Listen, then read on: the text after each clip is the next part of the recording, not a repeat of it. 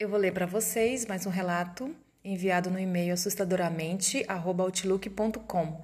O nome do relato é Sonhos Distantes.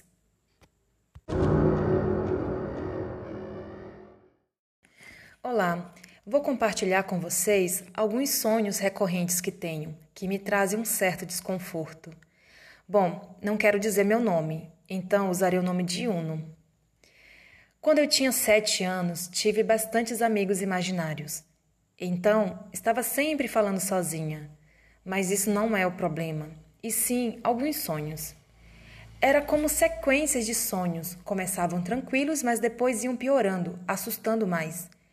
O primeiro que tive foi quando eu tinha sete anos, entre 7 de maio e 7 de setembro. Eu estava num local onde, depois de uns anos, eu pude reconhecer era uma floresta que atualmente é uma igreja de Manaus.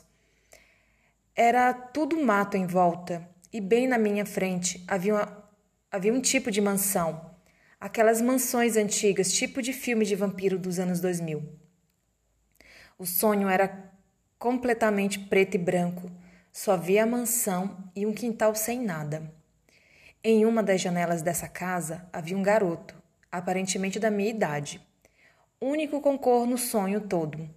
Tinha cabelos castanhos ou pretos, ruivos, não consigo lembrar exatamente, mas tinha olhos laranjas e um laranja bem vivo. Eu lembro que ele estava sempre me encarando. O sonho todo era apenas isso. Ele me observava com o olhar morto. Eu não sei explicar. Eu sempre acordava com medo e suando. Tinha vezes que eu caía da cama e ficava lá no chão.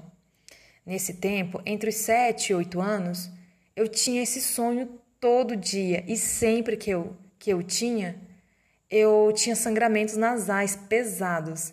Minha mãe me levava, ah, me levava ao médico, mas lá diziam que era normal.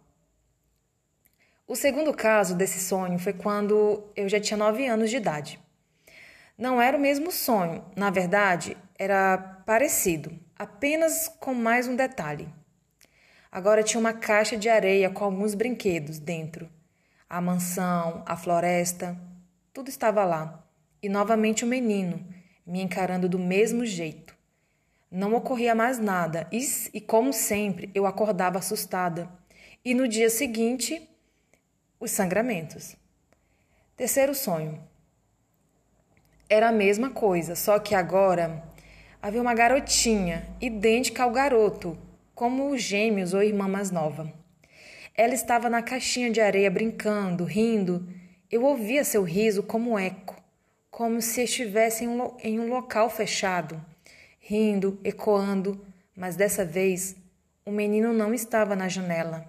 Estava com a garota, na caixinha, brincando, apenas com um sorriso. Mais um detalhe novo no cenário. Agora tinha uma casa da árvore perto deles. Esses foram, esses sonhos foram de quando eu tinha nove anos. Aconteciam na mesma, é, na mesma data e sempre ocorria na me, a, a mesma coisa quando eu acordava. Os sangramentos. Com dez anos foi o último deles. Dessa vez, estávamos nós três dentro da casinha da árvore. Os dois estavam brincando. Eu não me lembro bem do cenário, mas lembro que não via mais a mansão e a floresta. Vi apenas um ursinho de laço vermelho no canto da casinha, e pela janelinha que tinha, eu tinha visão direta para a janela da mansão. Era tudo completamente escuro. Eu não gostava bem um pouco do clima. Era frio e tinha um ar pesado. Depois desses sonhos, não tive mais, não estive mais e meus sangramentos pararam. PS. Oh, mas Parece que não ficou por aí.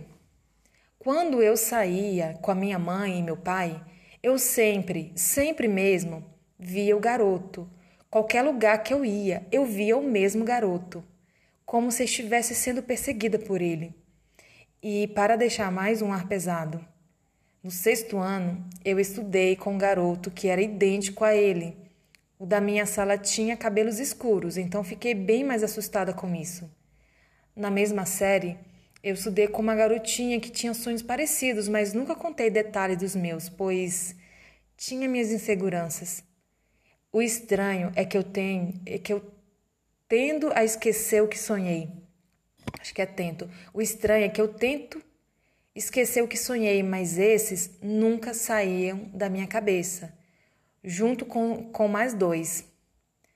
Eu queria contar mais um relato estranho que me ocorreu através de sonhos, mas talvez eu deixe isso para outro dia. É isso. Obrigada, Yuno.